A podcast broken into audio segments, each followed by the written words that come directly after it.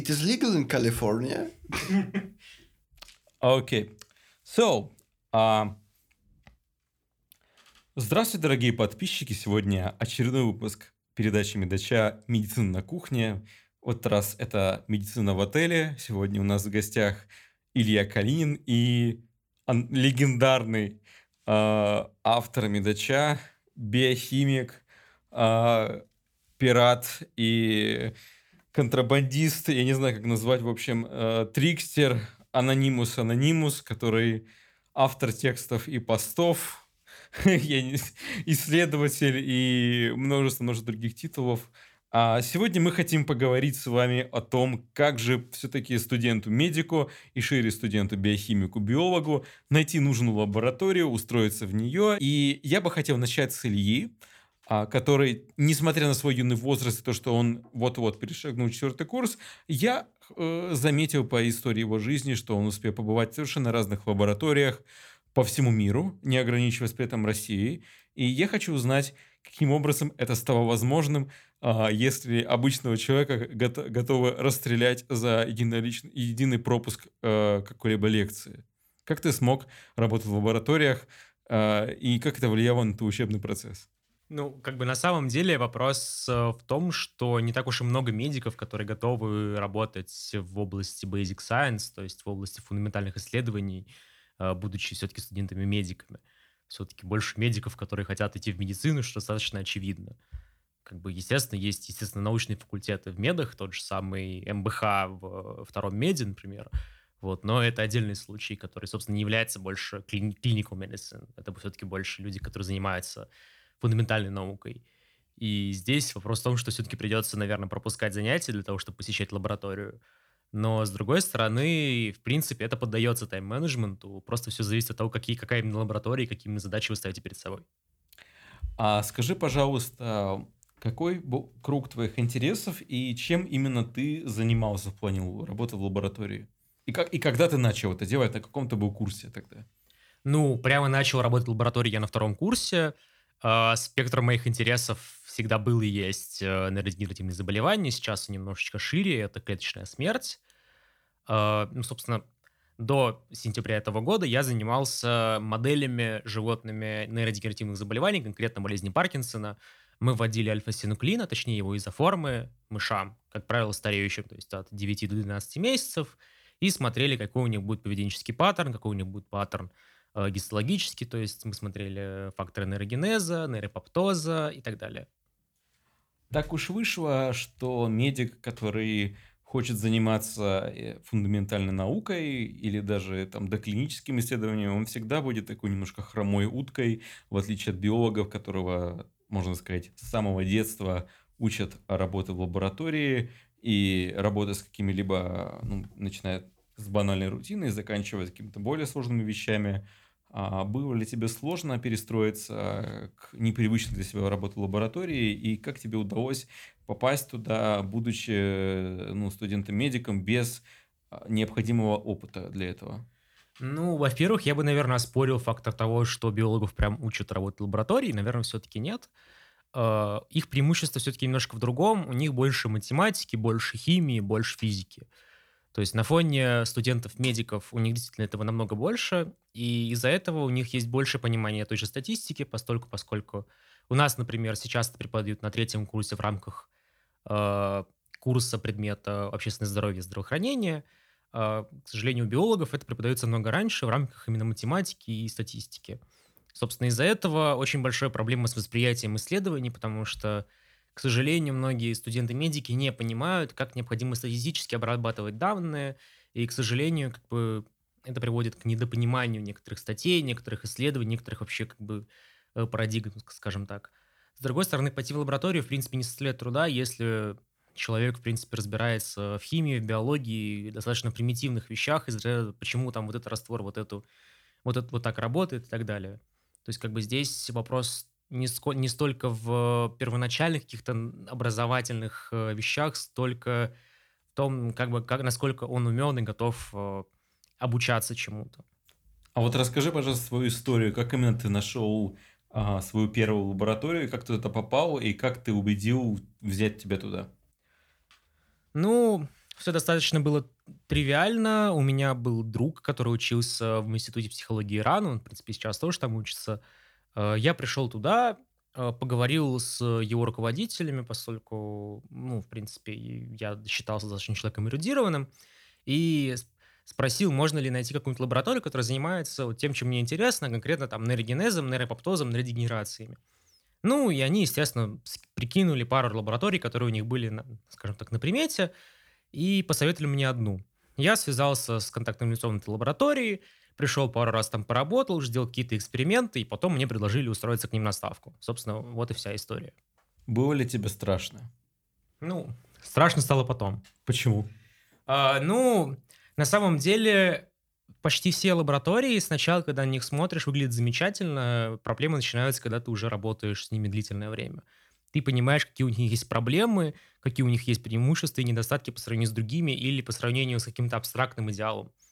Но я думаю, что это как бы можно найти у любой лаборатории.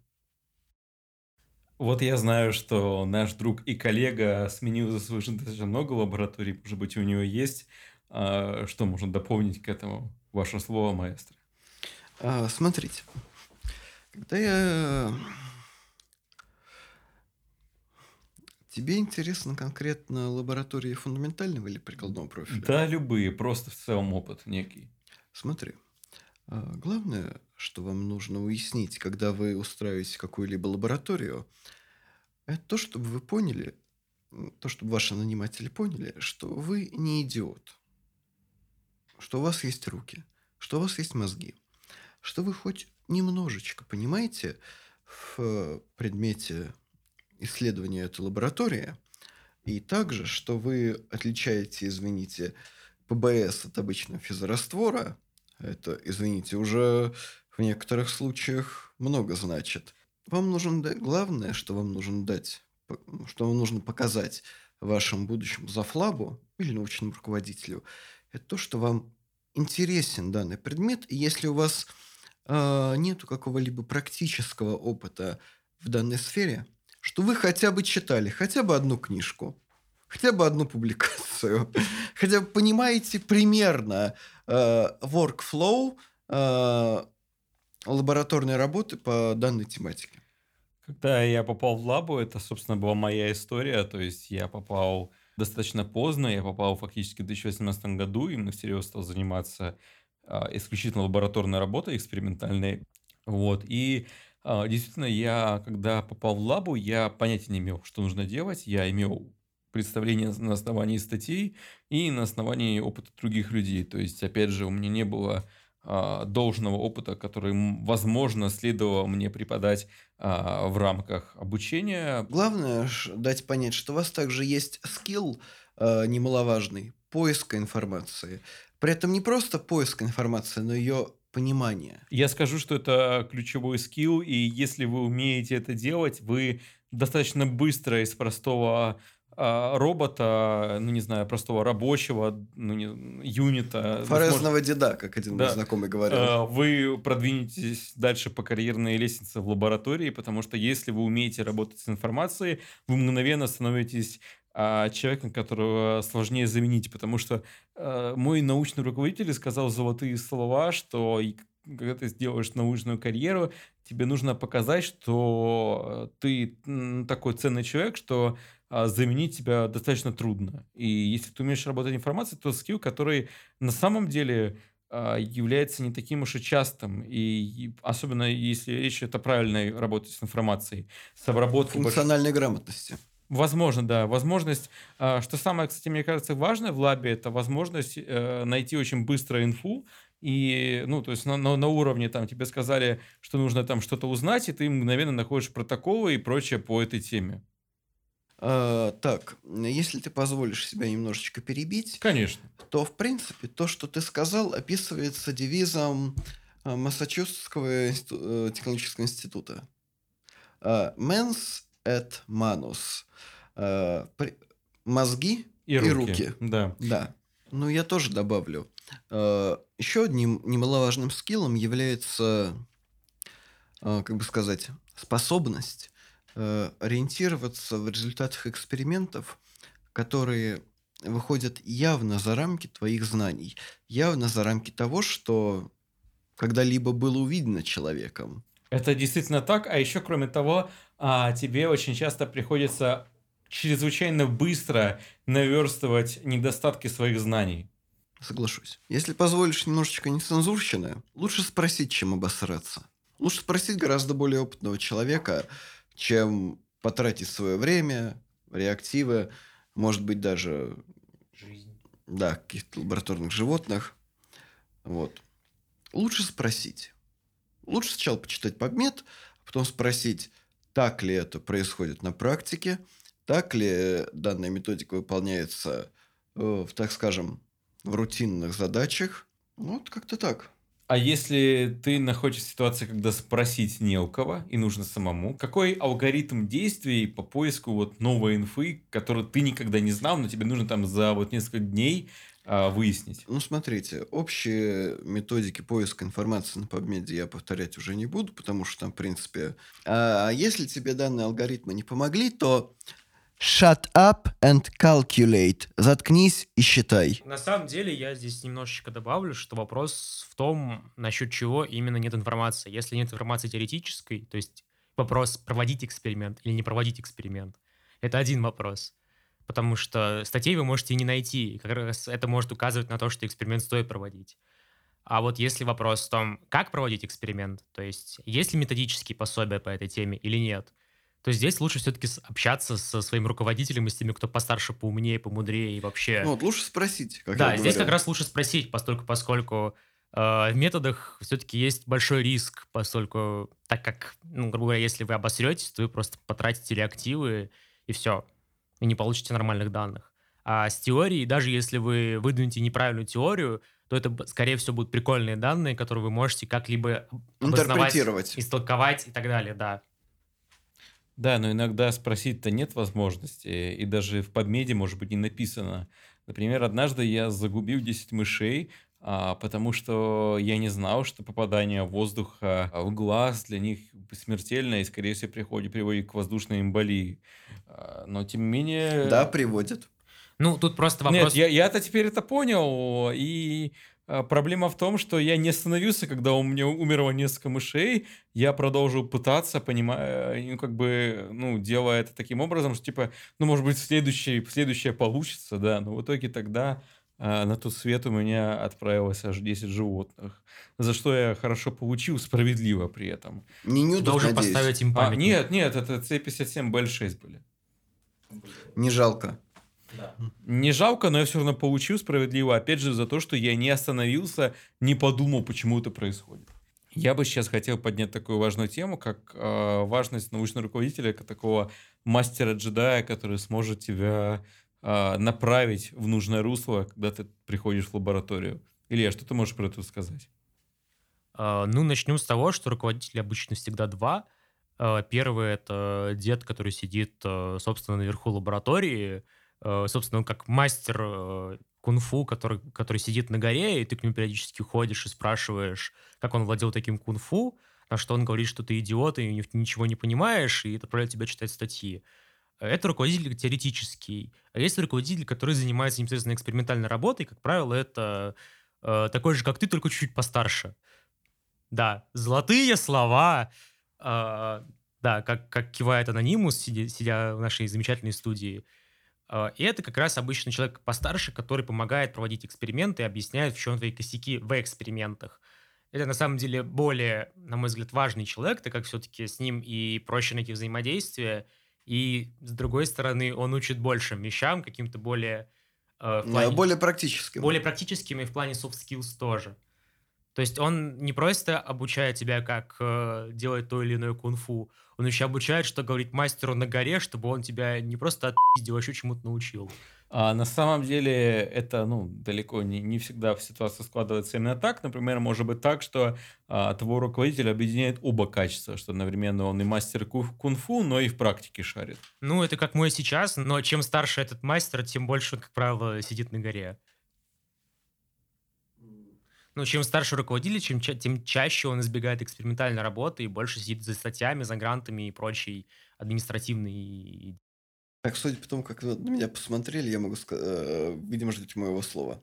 Смотрите, вот конкретно сейчас у меня в институте, который я не хочу называть, э, руководитель достаточно молодой человек. Э, он экспериментальной работы не чурается, но все-таки за практическими вопросами конкретно по своей теме я подхожу действительно к, так скажем, младшему мастеру джедая, поскольку он э, более прошарен именно по моей чисто молекулярно-биологической теме. Мой научник сейчас достаточно э, ну, средне понимает э, работу с глазами, но он великолепно понимает построение эксперимента и работу с, ну, как бы в экспериментальной онкологии вообще. Э, вот насколько, в принципе, важно, чтобы научник э, шарил именно в твоей теме, или достаточно, чтобы он понимал в целом направление? А, главное, по-моему, чтобы он понимал в целом направление, а будет ли он шарить в моей теме, а, поскольку я занимаюсь сейчас в лаборатории достаточно узкой вещью. А, это не суть важно. Главное, чтобы он смог а, в случае чего правильно интерпретировать выданные мною результаты испытаний лекарственных препаратов. Как общаться с научником, а как не надо общаться с научником? А, сложный вопрос, поскольку у меня как бы человек, начальник не забронзовевший, и, в принципе, могу обратиться в любой форме, за исключением «слышь, ёпта». А в целом, а, если говорить о том, какова роль научника и, скажем так, чего он не должен делать за тебя – за меня человек, естественно, не должен проводить эксперименты. За меня человек не должен выполнять первичный обсчет данных. Э, интерпретацию данных за меня человек, в принципе, тоже не должен особо делать, поскольку, э, как бы вам сказать, в принципе, я смогу из цифр выдать э, стройную картину данных.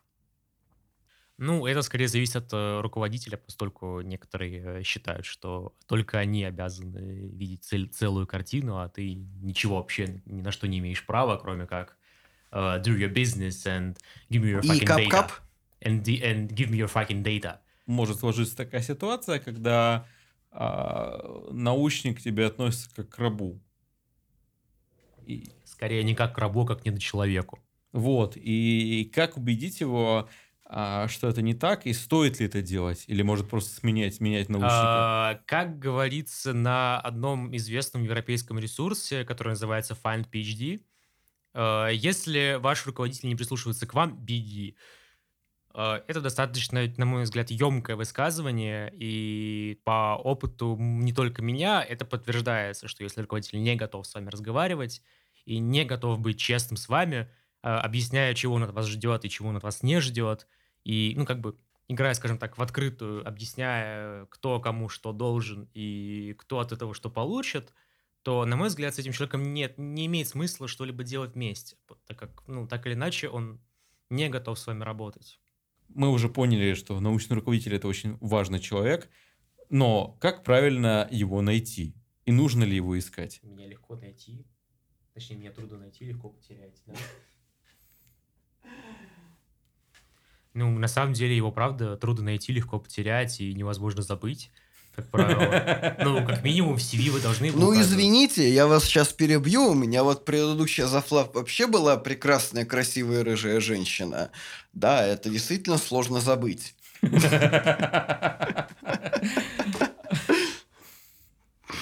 А, кстати, Завлаб не обязательно может быть... Жекич, Жекич по-медачевски а, просто. А, Завлаб не обязательно может быть твоим научным руководителем, кстати. Ну, я работал на частную компанию, поэтому э, у меня именно зафлап. Наукой мы особо не занимались. Ну, на самом деле у нас вообще проблема системы, то, что у нас обычно руководитель равно зафлап, э, за рубежом обычно зафлап — это администратор, который сидит, занимается закупкой реактивов и прочим стафом, а научный руководитель — это PI, то есть Principal Investigator, который сидит и своей, со своей небольшой относительно исследовательской группой пытается заниматься тем, чем они занимаются в рамках этой исследовательской работы.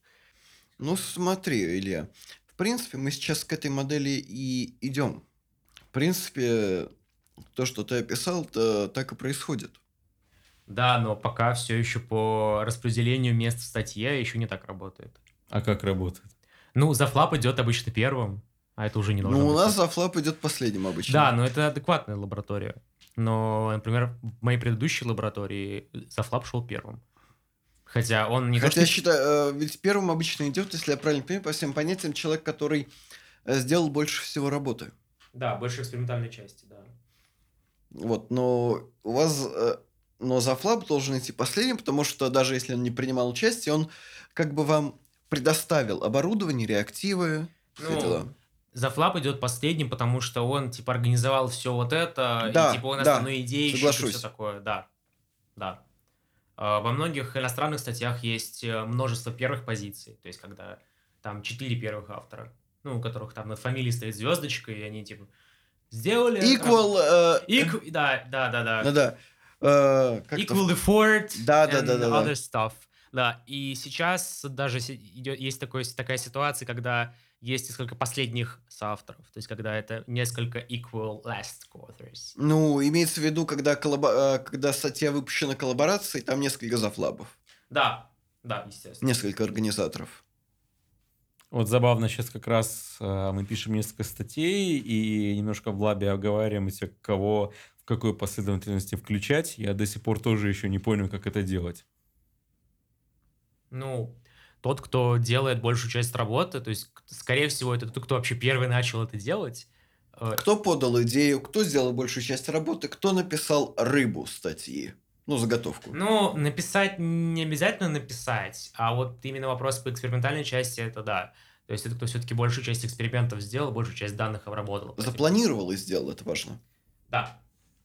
Но на самом деле не только запланировал и сделал, иногда действительно бывают ресерчи, когда просто находят э, спонтанные артефакты и пытаются дальше уже что-то с ними делать.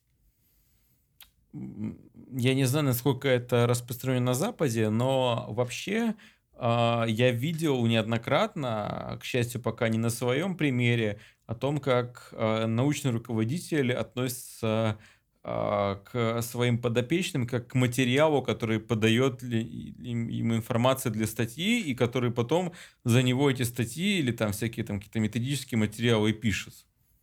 Ну, вообще, это тенденция больших, очень больших лабораторий, где 20, 30, 40 постдоков работает. Э, То есть, где, в принципе, любой молодой ученый, то есть постдок PhD, ну, то есть аспирант, либо постдок считается расходным материалом, как когда у тебя есть 20, 30, 40 постдоков, тебе, в принципе, если тебе хотя бы 2, 3, 4 принесут нормальные результаты, ты, в принципе, 4 свои статьи в год опубликуешь. Тебе больше не нужно. И, естественно, ты можешь спокойно разбрасываться людьми и не переживать. Но таких лабораторий, естественно, немного, как минимум, потому что создать такую лабораторию, где у тебя 30-40 постдоков, достаточно сложно. Илья, а в целом скажи, пожалуйста, вот ты проработал ну, достаточно длительное время за рубежом, в частности в Швеции. А расскажи, пожалуйста, как отличается их модель организации научного процесса от того, что ты видел в наших лабораториях? Что тебе понравилось и что не понравилось у них? Много ли у них gender equality? Minor... Minorities. Minorities не могу сказать, не, не знаю, если честно, я не проверял. А, насчет а, gender equality среди PI достаточно много и женщин, и мужчин. Если честно, я не смотрел, а, где больше, где меньше. Но как бы у меня не возникло вопросов по этой теме, потому что биофизика достаточно пока еще более мужская дисциплина, чем женская. А, Но Ты да- сексист. нет, это я имею в виду, я сравниваю по количеству PI в этой области.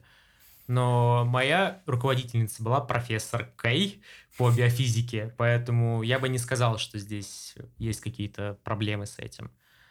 А По поводу Швеции в плане все-таки больше research, а не в плане каких-то gender equality. Да, понятное дело, я сейчас спрашиваю вообще про то, что называется research culture, вот модным словом такое. То есть я хочу понять, вот смотри, какие практики они используют в плане организации работы и как у них а, происходит, а, ну, ну, допустим, путь молодого исследователя наверх и чем это отличается от того, что у нас, что у них хорошо, а что у них плохо. Вот. Ну, отвечая на первый вопрос по поводу, какие, у, какие у них есть замечательные идеи, я бы выделил, наверное, три. А, первое — это Bioinformatics. Это целый офис, который занимается статистикой. То есть это не то, что в каждой группе есть человек, который занимается обсчетом, а есть э, группа биоинформатиков, которые занимаются статистикой. И на самом деле это очень много... То есть, подожди, то есть им можно дать сырые данные... Ты можешь им скинуть данные, сказать, что ты им хочешь, и они тебе это сделают. То есть тупо э, калькуляционное бюро, так скажем. Да. А второй момент, у них есть э, бюро, я не знаю, как его назвать, наверное, это бюро нечто смежное по поиску грантов, журналов и конференций и всяких других классных Ну, штук. а проект менеджмента, по Не сути. столько проект менеджмента. Они, ну, грубо говоря, например, ты даешь им свои данные и говоришь, типа, вот у меня есть вот такие-то данные, они уже вот как бы вот так вот об, об, обрисованы, они уже там вырисовали такую статью, какую, какой журнал мне лучше найти. И они просто как бы делают search, и ищут то, какие журналы лучше всего подойдут тебе. При этом с учетом того, что университет может, естественно, профинансировать там тот же самый Open Access Journal. Это достаточно хорошая тема. Но по сути это что-то смежное между отделом научной информации, как было в советских НИИ, и э, отделом пиара. Скорее, это больше отделом, отдел научной информации. Потому что отдел пиара, у них есть действительно отдельный отдел, извините за автологию пиара, который занимается тем, что почти каждая лаборатория имеет э, 2-3 статьи в местных газетах и местных СМИ на тему их исследований. И они считают, что это важно, потому что это повышает вот эту, эту научную коммуникацию, правильно? Э, они считают, что это важно не, не из-за научной коммуникации, а из-за того, что почти большинство грантов, которые выдаются в Швеции, это все-таки government-based. То есть это все-таки из налогов деньги идут. А вот, кстати, про научную коммуникацию. Не так давно я узнал, что в э, таком заведении, как ИТМО, э, начали готовить действительно специалистов по научной коммуникации. И не так давно, ну, не то чтобы давно, не, не то чтобы недавно, а общался с одной знакомой, которая пошла на данную магистерскую программу. Сама она по профессии являлась биохимиком. Однако она решила завязать с мокрой биологией пошла именно в научную коммуникацию. А, в данный момент, к сожалению, я уж не знаю, как у нее там пошло дело. Однако, как мне кажется, в России э, с точки зрения научной коммуникации имеется провал, поскольку сами исследователи ищут журналы, сами исследователи ищут гранты. Вместо того, чтобы поручить это дело специально обученным людям и спокойно заниматься э, получением непосредственно сырых данных. Потому что нафиг никому не надо и все. Ну, это как был была шуточная статья, по-моему, в декабре прошлого года на этот счет, э, что ученые занимаются написанием отчетов э, по поводу того, что они не успели сделать во время того, как они писали отчеты. Это достаточно забавная тема, так как действительно у нас очень много бюрократии, но, как я заметил, что этой бюрократии много везде. То есть э, все равно гранты пишут зачастую все-таки руководители, а не э, какие-то отдельные люди. То есть вопрос именно в guidance, то есть в плане этого, в плане этого бюро научной, научно-организационного, которое занимается поиском грантов и поиском каких-то возможностей. Э, вопрос в том, что они скорее являются вопросом совещательным, нежели директивным. То есть они не говорят вам, подайтесь на этот грант, они скорее могут дать вам ответ на то, что стоит подаваться на этот грант или нет. Ну, кроме того, я соглашусь вот с тем, что сказал Илья, и добавлю, что у нас, к большому сожалению, люди до сих пор не привыкли к грантовой системе. Ну, сейчас я бы не сказал, что не привыкли, к сожалению в очень многих НИИ недостаточно финансирования даже для нормальных экспериментов, по крайней мере, ну, в части НИИ точно. И без грантов, по большей части, они не смогли бы делать свою работу. Ну, извините, изучение транскриптома бабочек э, деревни Нижние, де... Нижние верх, Деревки. Верх, верхние нижние Кукуево. Да, да, да, совершенно верно. И различия в транскриптоме бабочек между этими деревнями. Верхним и нижним Кукуево. Это тоже можно писать так, что вам РФФИ даст достаточно хороший грант. Ну, РФФИ не даст достаточно большой грант. Ну, э, насколько я понимаю, в чате с Коржовой это обсуждалось. Валерия? Какой Валерия кто? Виктория. Кор... Виктория, да. С Викторией Коржовой в чате это было у нее. Э, то, что есть действительно люди, которые на полном серьезе увлеченно могут рассказывать о различиях транскриптоме... Там же вроде был Бобров в ее выступлении, в ее сообщениях. Я не помню. Да. Различиях в транскриптоме бобров между деревнями Нижняя и Верхняя Кукуева и действительно получать под эту тему гранты, потому что они описали это э, достаточно так завлекающе, красиво, продающий текст. Во. Продающий текст. Ну, вопрос в том, что помимо более-менее интересных работ и качественно выполненных, это, наверное, самое важное. Очень сложно отличать качественно выполненные работы, но на не очень популярные темы э, с откровенным шлаком и проходником. Потому что, например, вот есть э, две кандидатские диссертации, которые вот 10 декабря в No Name Institution были защищены на тему э, проявления кардиореспираторного взаимодействия и на тему вариабельности сердечного ритма при определенных там условиях тревожности – что на самом деле говорит о том, что у мы коррелировали одну функцию с другой, а во второй диссертации у мы коррелировали одну функцию с отсутствием состояния и присутствием состояния. Что на самом деле, ну, даже не работа студенческой конференции, на самом деле, по качеству. Ну, работа студенческого реферата, максимум. Ну, не реферат, а экспериментальная работа. Это все-таки, наверное, экспериментальная ну, работа. Ну, может быть, экспериментальная работа, может быть, обобщение статистики клинической. Но в любом случае, если это то, что ты описал, это действительно на диссертацию не тянет. Но, к сожалению... Да берешь и защищаешь. К сожалению, к сожалению люди это защищают и получают на этом степени. Да. А вот, кстати, к вопросу, а должен ли, ну, точнее, что делать, если а, научник э, явно тянет тебя куда-то не туда, и если ты это видишь? Беги, беги, Фродо, беги. Должен ли научник, кстати, вот хорошо обратный вопрос, замечать э, твои ошибки, направлять тебя, или все-таки это не его задача? На самом деле и его, и не его.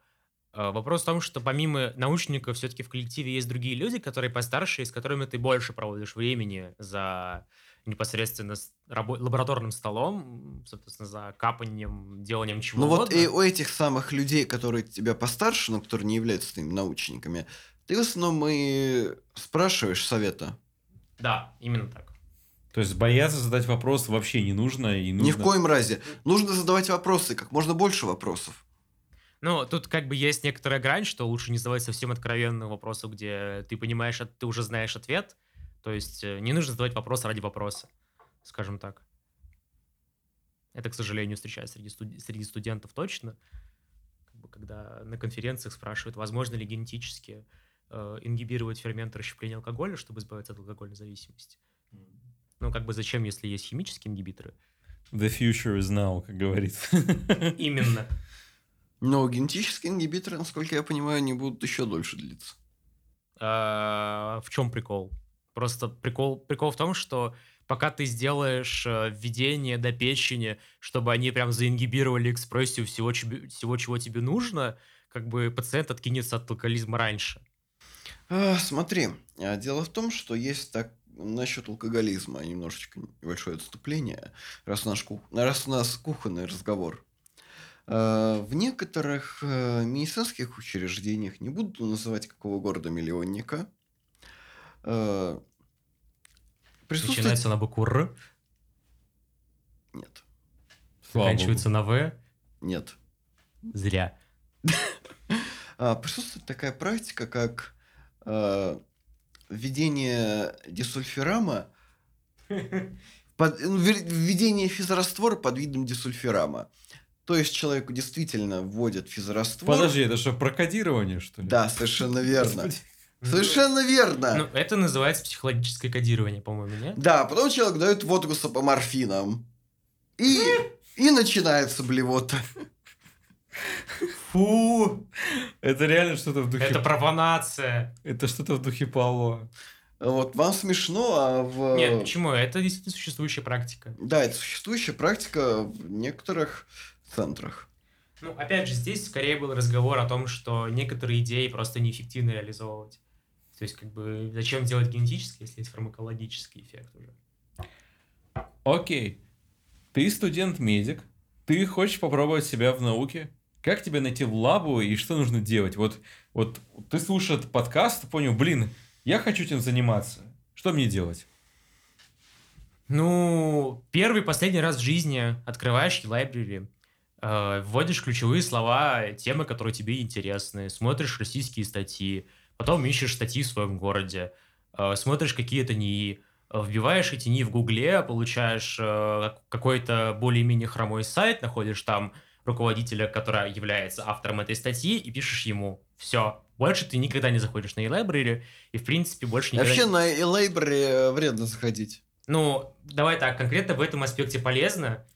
Мне нравится, как на e-library мне а, таргетная реклама сейчас выходит в духе поднимем Хирш а, или... А, опубликуем статью. Да, опубликуем в, в Скопусе. В Скопусе. То есть 2-3 месяца в Скопусе будет статья. Это контекст рекламы любого, э, любого Рунета. А как это работает вообще? А, ну, не знаю, как это у меня работает. Собирают студентов, попущу... они пишут тебе ревью за корку доширака. Не-не-не, тут речь шла о том, что опубликуют твою статью, которую ты сам написал, просто... Нет, напишут студенты какие-то. Или ну, какие-то фрилансеры. А, окей. Так что, получается, вот ты платишь деньги, и твоя статья появляется в рецензированном англоязычном журнале или что? Ну, если судить, если верить этим объявлениям, то да, да, конечно, Скопуси. Да. Но, скорее всего, это будет какой-нибудь ревью очередной. Э, переливание из пустого в порожнее. Вот, кстати, Илья гуглит. Публикация цены. статей в журналах ВАК Фиксированная цена 10 тысяч рублей. Название сайта указывать не буду, но в принципе звучит как параша. Да, ну извините, за 10 тысяч рублей... Я максимум... сам все, что угодно напишу и публикую. Да, и тем более, если это ревью будет из экспериментальной работы. Извините, это любой студент может. Ну, зачет. На самом деле, качественную ревью написать сложно, я бы сказал. И есть, мало того, хорошие журналы, в том числе даже из нейчеровских, которые вот отдельные журналы, посвященные именно обзорам. Ну, там ревью порядка 10-15 авторов обычно входит. Да, но это фактически а, такое классное введение в какую-либо тему и считаю, прочитаю... Которое, доста... которое представляет собой что-то вроде по уровню информационной насыщенности, что-то вроде монографии. А если тебе нужны какие-то протоколы, пожалуйста, по references можешь э, посмотреть, кто конкретно как это делал. Это, кстати, отличный лайфхак. Ну или Nature а, Protocols. А, а, ну или Nature Protocols. Да, у них... Но... А Cold Spring Harbor. Или Scientific Именно. Reports, опять или же. Или Angivante. У Scientific Reports Nature'овских тоже дофига протоколов публикуется. Но имею в виду, если, кстати, говорить именно о хороших обзорах, это прекрасный вот э, первый шаг, когда ты пытаешься освоить какую-либо тему. Есть, но это совершенно не похоже на обзоры, которые публикуются в журналах наших а, для отчетности. Давай так, это скорее проблема стареньких российских ученых, и, наверное, не только российских. Но проблема Северинова еще была, помните, когда... Ударяется в философию? Когда, да, да, да, когда он получил PhD за рубежом, а чтобы получить ДБН здесь, ему нужно было публиковать какую-то статью. Но суть в том, что сам Северин, так, Северинов вроде бы, да? Который, который молодой. Который, который молодой. Константин. Да, да, который молодой. Да, он как-то в одном из интервью признавался, что да, я опубликовал пару-тройку статей в ВАК, в журналах Которые ВАК. были ни о чем, как он да, сам кто, да, которые были ни о чем, и на которых нету ни одной ссылки. Именно. А вот интересно, в целом, существует ли проблема написания для отчетности и статьи для отчетности за рубежом? Или это сугубо российская проблема, когда люди пишут шлак, чтобы отчитаться? Ну, я могу ответить, но здесь смотря с какой позиции рассматривать. Если с позиции, ну, PhD понятно, то есть для того, чтобы защитить PhD, нужна одна-две статьи в зависимости от страны этого университета, то есть должно быть минимум одна-две статьи первым автором. А с постдоком все достаточно интересней, так как, в принципе, если человек на постдоке 1-2 года, то, скорее всего, с него не, будет, не будут требовать статьи, но вопрос в том, что возьмут ли его на следующий постдок и продать ли ему контракт после этого. А, если человек не публикует статьи уже 3-4 года, то вероятность того, что его кикнут, ну, уже стремится к единичке. То есть, скорее всего, она будет максимальной. То есть, с одной стороны, тебя вроде как никто не, не давит в краткосрочной перспективе, то есть там с позиции года, но с позиции двух, трех, четырех лет уже есть некоторое давление с этой стороны. Это, кстати, ну вот как бы как а, одно из кардинальных отличий э, зарубежной академии от нашей, это то, что там есть понятие tenure, и то, что как бы, как бы у них нет э, такого, как э, ставка у нас. Они пытаются, они, они все дерутся Защита за контракт. от бронзовелости. Да, они все дерутся за контракт, э, который позволит им э, работать э, в данной лаборатории или институте. Ну, прямо откровенной грязни у них нет, потому что когда говорят о том, что нет прям какой-то забронзовелости, первая ассоциация, которая возникает у наших, особенно ученых, которые как раз забронзовели, это то, что они прям, ух, грызутся, ух, прям типа полгода и публиковал статью, все, тебя выкинули как шавку. На самом деле нет. Э, на самом деле просто идет требование, то, что ты все-таки не должен сидеть как пень и что-то периодически писать и делать. И на самом деле многие этому соответствуют. Это, наверное, единственный их критерий, то, что ты не должен быть пнем. А, есть, например, некоторые долгосрочные проекты, которые не работают по принципу того, что вот мы начали работу, и через год мы сделали статью. В целом, если говорить о продуктивности, то я общался, допустим, а, с достопочтенным Майклом Свейном, который, несмотря на то, что он занимается материаловедением, а, в целом он дает очень здравые рекомендации по науке вообще. И он сказал, что первые полгода исследователь на самом деле не может адекватно работать, и какие-либо результаты можно а, ожидать от него не раньше, чем через полгода. А каковы вообще сроки, э, когда человек, попадая в лабораторию, начинает как-то приносить пользу? А в целом, ну, допустим, а, когда мы вели подкаст а, с Василием Попковым, он говорил, что первый год аспирант вообще это просто трэш, он ничего не может сделать, и вот только спустя год э, он может какие-то дать результаты. Если человек вот пришел в лабораторию с нуля, какой срок если даже при, желании, при наличии у него желания, э, какой срок необходим ему, чтобы адаптироваться и начать э, быть продуктивным? А, смотрите, вот, по крайней мере, по своему опыту я могу сказать, что этот срок составляет от трех месяцев до полугода. Во-первых, э, самая, самая главная проблема, с которой сталкивается человек, придя в новую лабораторию, что где лежит? Есть ли у нас вот это вот какой-нибудь реагент, там девайс для данной методики. Вторая проблема – это непонимание возможностей лаборатории. То есть э, человек не может понять, что мы можем сделать, что сделать мы не можем, на что стоит замахиваться, э, о чем даже говорить не следует. Вот, как-то так. Если говорить о моем опыте, то какое-то понимание того, что я могу делать, что можем мы, а, началось ну, тоже где-то где-то с 4-6 месяцев. И 6 месяцев и дальше особенно, когда уже ты более-менее освоился а, и понял, что ты можешь здесь делать. И начал подходить к своей работе осознанно, а не просто быть а, подай, принеси и выполни там механически какое-либо поручение. А какие в целом можно дать советы человеку, который вот недавно пришел в лабораторию, как ему как можно быстрее акклиматизироваться и э, начать мыслить самостоятельно? Ну, на самом деле, э, чтобы акклиматизироваться, ну, здесь нет какого-то универсального совета, просто приходите работать чаще.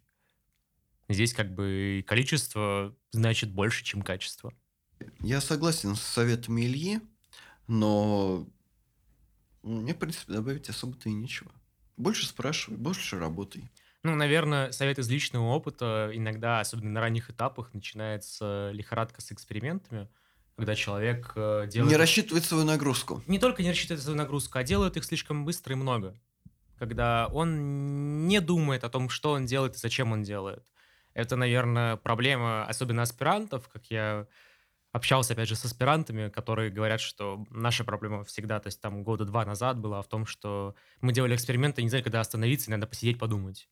И вопрос в том, что иногда надо просто посидеть подумать, а не, не просто пойти за лабораторный стол и провести еще один эксперимент. Ну, shut up and calculate. Это к вопросу о том, когда сказать горшочек не вари, который производит тебе данные. Я потому что сейчас э, в подобной ситуации столкнулся, когда а, у тебя есть, скажем так, некий источник данных, он продолжает тебе их подавать. Вопрос в том, когда ты скажешь, что, в принципе, тебе достаточно. Когда тебе достаточно для нормальной интерпретации, для получения каких-то результатов, если я правильно понимаю. Ну, возможно. Для получения каких-то умозаключений, достойных опубликования. А, ну, на самом деле, опять же, это зависит еще от области. Это как в некоторых областях э, вообще нет понятия calculate как такового. Ну, то есть, где большая часть данных качественные, а не количественные. И как бы вопрос в том, что иногда ты пытаешься воспроизвести эксперимент, воспроизводишь его раз 10-15, для того, чтобы понять, насколько все-таки ты ошибся или не ошибся. И на каком-то моменте стоит все-таки остановиться и подумать, что ты делаешь. Итак, давайте поговорим о такой ситуации. Вот жил, добыл студент-медик, или не обязательно медик, он проработал в некой лаборатории и понял спустя некоторое время, что это не его. Как ему быть? Стоит ли ему... Но, с другой стороны, он ведь уже продолжил заниматься какой-то темой. А, и у него есть опыт, возможно, у него даже есть какие-то статьи, а, но он понимает, что это все-таки не его. Как ему быть в такой ситуации? А, что не его наука? Ну, нет, нет, не, не его наука, а... Не его не, лаборатория. Не его направление, либо лаборатория. Ну, давай лучше скорее направление. Лаборатория, это, в принципе, понятно. Ну, сейчас будет немножко избито и клишировано, но иногда нужно найти в себе силы, чтобы э, просто уйти и идти дальше. Да, э, мы, не, мы говорим не про расставание с девушкой, а про расставание с лабораторией. Как мне говорил мой мини-босс э, не так давно, если проект прет, оставайся. Если проект не прет, ну да, беги. Подперед ты имеешь в виду... Э, дает какие-то результаты, дает какие-то, я не знаю, данные, которые, в принципе, э, публикабельны. Ну, скажем так, редко возникает ситуация, когда проект прет, и при этом хочется уйти. Ну, вот, и говорил, если э, проект прет, оставайся. Если не прет, уходи, да. Если спустя полгода ты понимаешь, что все, буксуешь на одном месте, уходи лучше не будет. Не будет. Маловероятно. Как в отношениях. Даже если есть уже какие-то результаты? Нет, если результатов нет, уходи. А если они есть, но все равно не нравится? Доделай быть... часть проекта и да, уходи. и все. Ну, то есть здесь на самом деле в любом случае публикация с твоей фамилией или без, это зависит от добросовестности лабы, а не столько о том, сколько ты там проработаешь. Ну, давай из хорошего исходить, что публикация будет. Ну, если ты наработаешь на определенный кусок проекта, ты имеешь в виду, то да, имеет смысл его доделать и уйти. Не мучить себя. Да, и лабораторию тоже не мучить. На лабораторию. Ну, допустим. Хорошо, давай теперь перейдем к такой важной вещи, наверное, основополагающие вещи для исследователя– это публикации. А, потому что а, о твоих результатах, а, каким бы ты ни был хорошим исследователем, никто не узнает до момента а, того, как это будет опубликовано. Ну, начнем сразу. Когда есть смысл писать русскоязычные статьи? Или его нет? Если журнал англоязычный, он в списке ВАК, в него имеет смысл писать. Если русскоязычный, ну я не знаю, кто их читает, если честно. В основном потому, что в наших русскоязычных э, стать журналах, по крайней мере, я видел либо публикации. Да, я знаю, на меня сейчас выльют некоторые патриоты, в принципе, я тоже патриот, но есть такие особо патриоты, выльют ушат помоев за то, что я скажу. А уже вылили. Им, да. Звук уливаем уж от помоев. Да. А именно... Да, да, да, да, да. Вот давай вот еще раз уж от помоев. Вот. А, либо, если кому-то нужна публикация в списке ВАК ради степени, а, журнал по подобной теме в принципе нету в этом списке, то да либо кому-то нужно что-то там для отчета. И при этом неважно, какой будет импакт. О боже, это, это, это, это, это звучит как проклятие, статья для отчета. Ужас, да. Ну, по факту э, статьи пишут э, только если очень просят, и, по крайней мере, крутые лаборатории. Как правило, они стараются не писать статьи в русскоязычные журналы. Кстати, вот вопрос. А, я правильно понимаю, что а, если есть англоязычные журналы в Скопусе, они приравнены к ВАК? Или не все? Ну, это касательно вот дальнейшей работы над степенью и прочее. А, обязательно ли, допустим, для своей диссертации что-то писать в ВАК, если или, или нет? Вообще я впервые слышу о подобном. Я слышу только то, что есть ваковские журналы, которые входят в Scopus, и, ну, и веб-сайт, соответственно, имеют определенный импакт. А вот то, что обратная ситуация... Нет, нет, я о том, что а, с точки зрения ВАК твоя публикация а, в хорошем рецензированном журнале, она будет приравнена к публикации в ВАКовском журнале? Скорее всего, нет. Хотя, с другой с этой стороны, я бы сказал, что у меня нет компетенции это как-либо рассматривать. Я точно знаю, что иностранная степень не рассматривается эквивалентно нашей степени. Даже если ты получишь PhD в Гарварде? Да. Окей. То есть, как бы это о многом говорит. Нет, дело в том, что на прошлой работе был человек с PhD в Гарварде, и он подписывается не как КБН, а как PhD, даже когда да. вернулся в Россию. Я знаю несколько людей, которые смогли, э, продав анальную девственность, э, получить КМН, КБН через, ну, как бы используя PhD, но просто, на мой взгляд, это как бы не особо осмысленно. А в чем смысл такого даунгрейда может быть? А, в том, что здесь в некоторых заведениях PhD не считается КМН. Ну, гру- ну, грубо говоря, некоторые университеты тебе скажут, окей, тебе PhD, все замечательно, а некоторые университеты скажут, мы не знаем, что вообще такое PhD, и вообще иди ты в жопу. Например, Сеченовка спокойно возьмет тебя с PhD, потому что они понимают, что это круто. А есть университеты, где или институты, где написано, что КМН, и вариант PhD не рассматривается вообще. И стоит отметить, что на Западе, как правило, PhD делается по более узкой теме. Например, PhD по нейросайенсу, PhD по еще чему-то. А у нас э, более такие общие степени – Э, КБН. Ну, он может быть биофизиком, нейрофизиологом, зоологом. Не-не-не, постой. Там в... Я, может быть, не знаю, ты не защищался, но вообще там пишется э, номер специальности. Да, код специальности. Там и, код специальности. И по, ВАК, по ВАКу есть а, у этой специальности, ну, так сказать, допустимый критерий, что туда может входить, а что не может. Ну, например, есть там КМН, да, но в коде специальности будет написано там медицинская физиология, например, и так далее. То есть, как бы будет написано номер специальности, то есть не будет просто, что ты там, ой, я КМН, все классно, а будет написан номер специальности. Вопрос в том, что PhD предполагает написание одной-двух статей с первым авторством, и это критично важно, потому что написать даже одну статью с первым авторством достаточно сложно. То есть поэтому PhD обычно занимает 4 года. Почему это сложно? Сложно добиться нужного уровня или сложно завоевать репутацию? до всего сразу, наверное. Хотя завоевать репутацию, ну, как бы ты же работаешь над своим проектом по факту. То есть, как бы PhD это обычно какой-то свой проект, свой в кавычках, потому что как бы все равно он и со- соотнесен и с темой лаборатории, с темой руководителей, с темой вообще всех окружающих людей, но как бы ты за него ответственен, и, скорее всего, ты будешь первым автором. А, сложно скорее внести такой импакт, то есть такой вклад, чтобы стать первым в статье.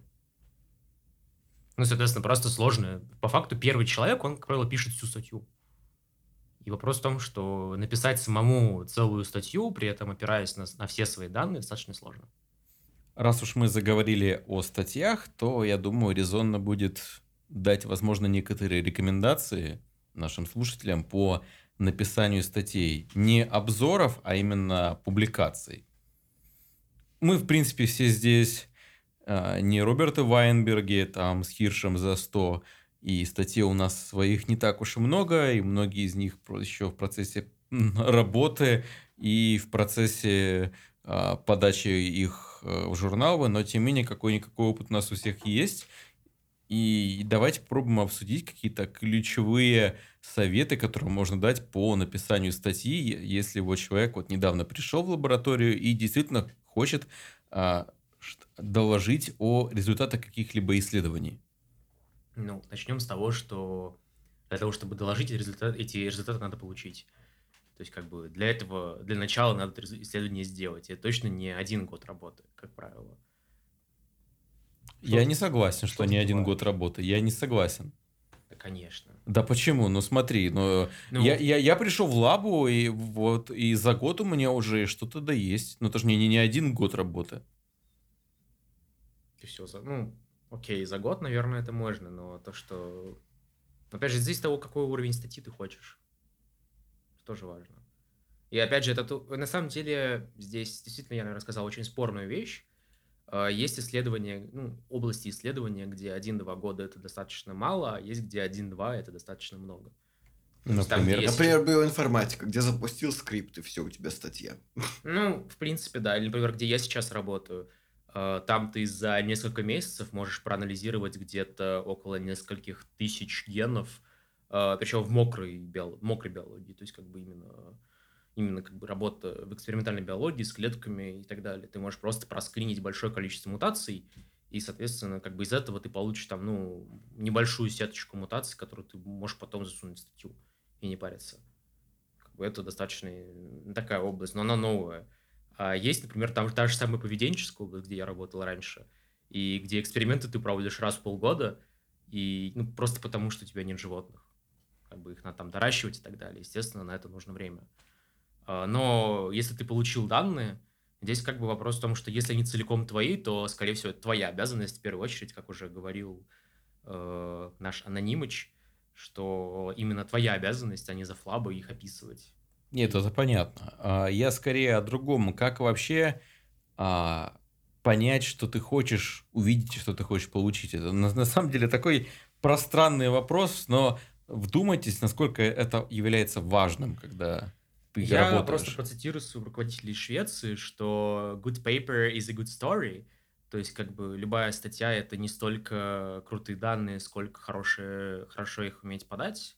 При этом здесь вопрос не столько даже о том, как круто ты все сделал, а как круто все было сначала.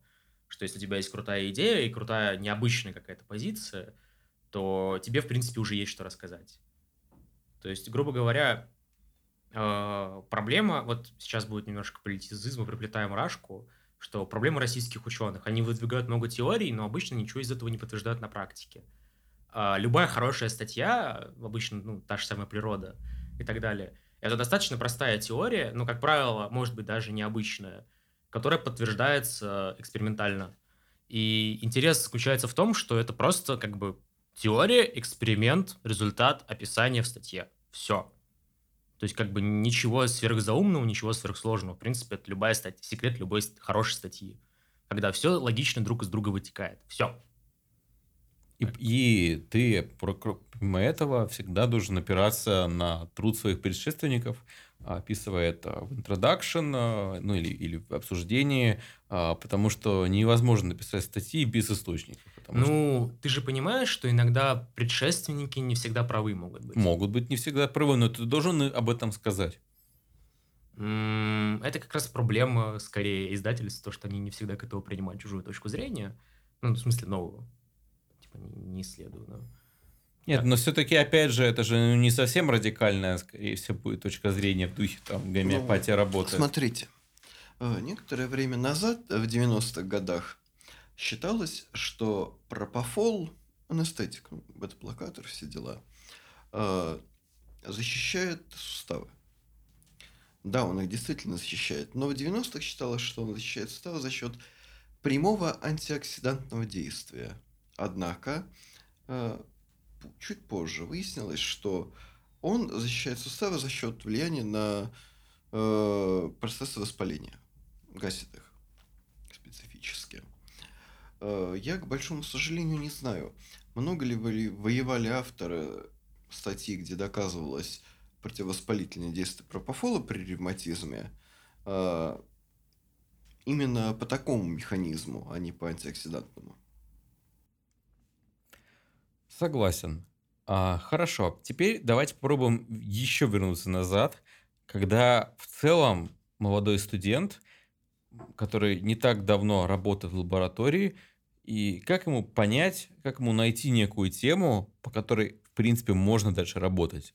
А, большой удачи будет, если человек приходит, и у него есть сразу понимание, чего он хочет, но это достаточно редкое явление, и, скорее всего, всегда происходит все совсем не так. А, и я хочу сейчас обсудить, как, ну, обсудить стратегии выбора темы в самом начальном этапе работы в лаборатории, когда ты приходишь и когда ты не хочешь просто выполнять чужие задачи. А, смотрите, вот, по крайней мере, на моем текущем месте работы э, меня сразу спросили, чего ты хочешь? А если не знаешь, что ты хочешь? Вот ты просто пришел, тебе интересно, но у тебя еще конкретно нет никаких идей. Так и скажи. Интересно это, это. Хотя я сказал, вот, мне интересно это, это, это, но мне не было практического опыта конкретно вот в одной из ваших тем. Ну, раз интересно, работай. И тупо в процессе ты что-то найдешь? Ну да. Ну, чтобы я сказал, тут вопрос именно о студентах все-таки, а не о взрослых дяденьках, анонимусах. А, вопрос в том, что студенты действительно приходят, ничего не знают, и это нормально абсолютно, в этом нет ничего зазорного. А, что обычно происходит? Они приходят, а, если их уже захотели взять лабу, им просто кидают огромный список литературы, в зависимости от лаборатории, либо русскоязычной, либо англоязычной, и заставляют их читать. Дальше студенты так или иначе просто накапливают критическую массу знаний на эту тему и так или иначе начинают думать. А дальше уже как бы процесс запущен, критическая масса сдетонировала, и осталось только дождаться, когда это все выльется в какую-то идею. И потом ты с этим должен прийти к научнику. Нет, ну естественно. Ну и обычно ты как бы параллельно работаешь в экспериментальной части и какие-то идеи свои выдвигаешь все равно.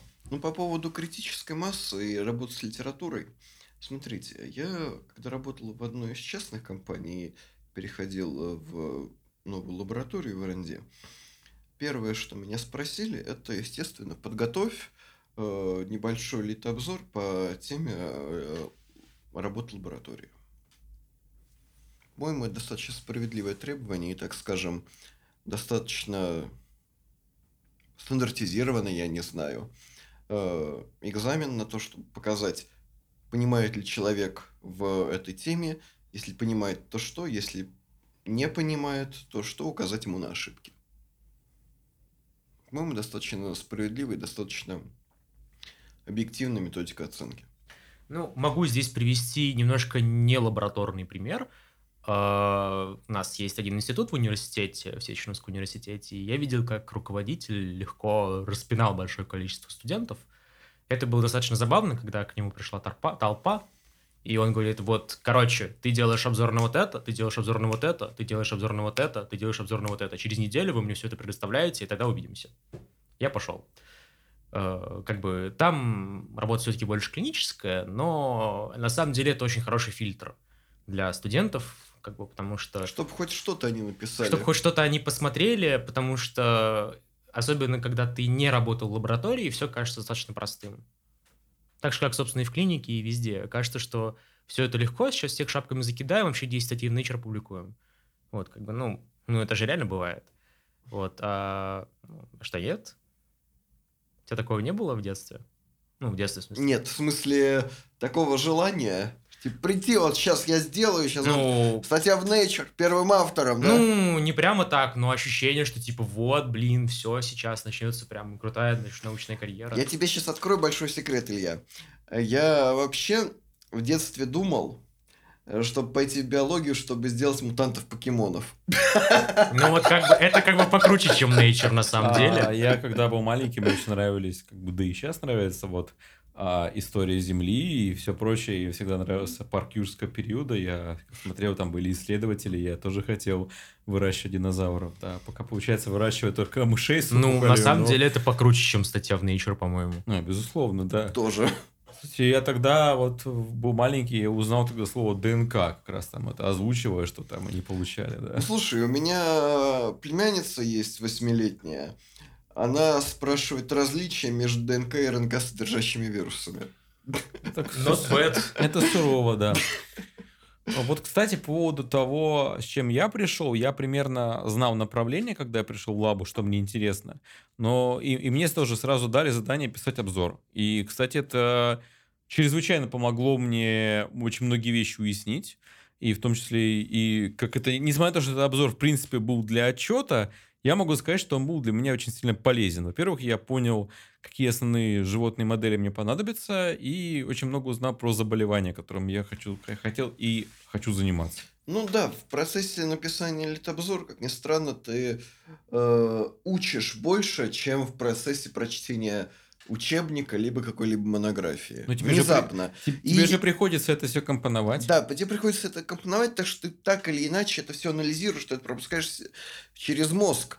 Э, и не просто не так. через жоп. Да, не, не тупо заучиваешь, как ты учишь в университете. Да, ну еще на самом деле важен какой-то первый экспериментальный опыт, так или иначе. А как его получить? В лаборатории. Не, ну понятное дело, что в лаборатории, ну вот как?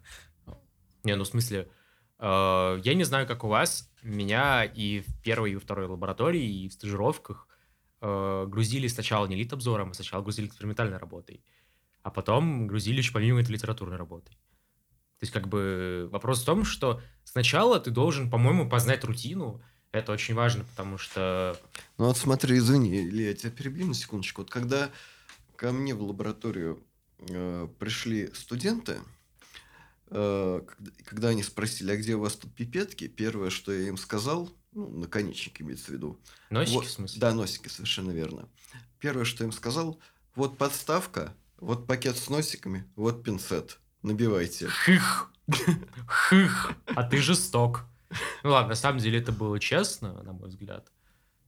Как бы на, сам, на самом деле студентам очень много вещей надо объяснять, потому что э, надо познать рутину. Как раз вот эти вот набива... а... набивание носиков в да, штатив. Клавирование, это, все дела. Это рутина, которую надо знать, и которую Совершенно в первую очередь надо давать студентам, а не какие-то супер крутые штуки. Потому ну, что... Я сочетал, кстати, а написание литобзора с э, какой-то тоже рутиной, самой-самой начальной, а, и тем самым знакомился, собственно, с работой лаборатории, где я работаю сейчас. Ну, просто нет, просто не, ну, чисто литобзор... Написание литобзора – это, по сути, экзаменационная работа для того, чтобы тебя допустили к работе в лаборатории, грубо говоря. Потому что ты понимаешь теорию, а рутина – это, собственно, то, что у тебя хоть какие-то руки есть. Итак, а, господа, я хочу, чтобы вы дали примерно по там, 2-3 совета молодым людям, которые хотят заниматься наукой, но при этом они являются а, студентами-медиками, и как им а, укатиться в science, и что для этого делать. Может быть, ну, давай начнем с тебя, Илья. Вот, а, вот, вот представь, что, допустим, у нас есть там какой-нибудь там третий, четвертый курсник, который нас слушает и который прям понимает, что э, я хочу этим заниматься. Ну, если третий, четвертый курс, то уже пора не просто думать, уже пора бежать этим заниматься. А если, ну, я ж не занимался этим, я занялся, заниматься с ординатурой этим, например. Да, но как бы ты уже закончил ординатуру, ты можешь заниматься клиникой, если хочешь. А вот как раз студентам им придется сделать выбор, нужно ли им заниматься клиникой или нет. Ты про то, что я, ну, можно сказать, потерял время или что? Не, почему потерял время? Если ты, ну, как бы, на самом деле у тебя есть э, плюс твоей позиции, а есть минус твоей позиции. Плюс твоей позиции ты можешь заниматься клиникой. Ну, то есть, грубо говоря, например, ты, если ты захочешь брать образцы непосредственно пациентов, ты можешь это делать. Естественно, после, наверное, скорее всего, после какой-нибудь сертификации, квалификации, но у тебя, по крайней мере, на это есть лицензия. А простой биолог, клеточник, не сможет этого делать.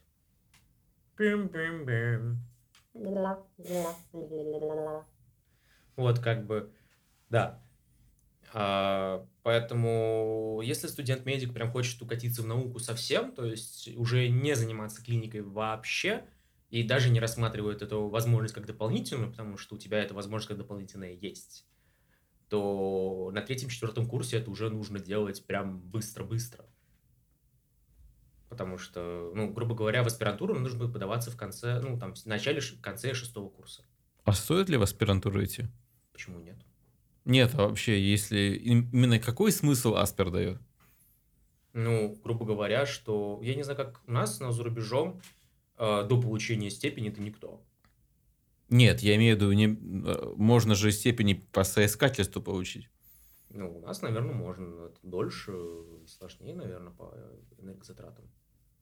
Плюс, э, к сожалению, пока те немногие степени по соискательству, которые я вижу, это работы как раз связаны с корреляцией одних ритмов головного мозга и других ритмов сердечных. То есть, как бы, да, это клинический, ну, как бы клинический специалист, который пишет диссертации ни о чем, к сожалению. А, есть наверняка крутые клиницисты, которые занимаются клиникой и просто периодически поставляют clinical data, ну, там, например, образцы, и это так или иначе укатывается в конце в диссертацию. Как бы, но, к сожалению, я не уверен, что у нас это прям распространено, что у нас... Это, вот. это на самом деле тема более глубокой дискуссии на тему, как писать диссертацию, будучи врачом.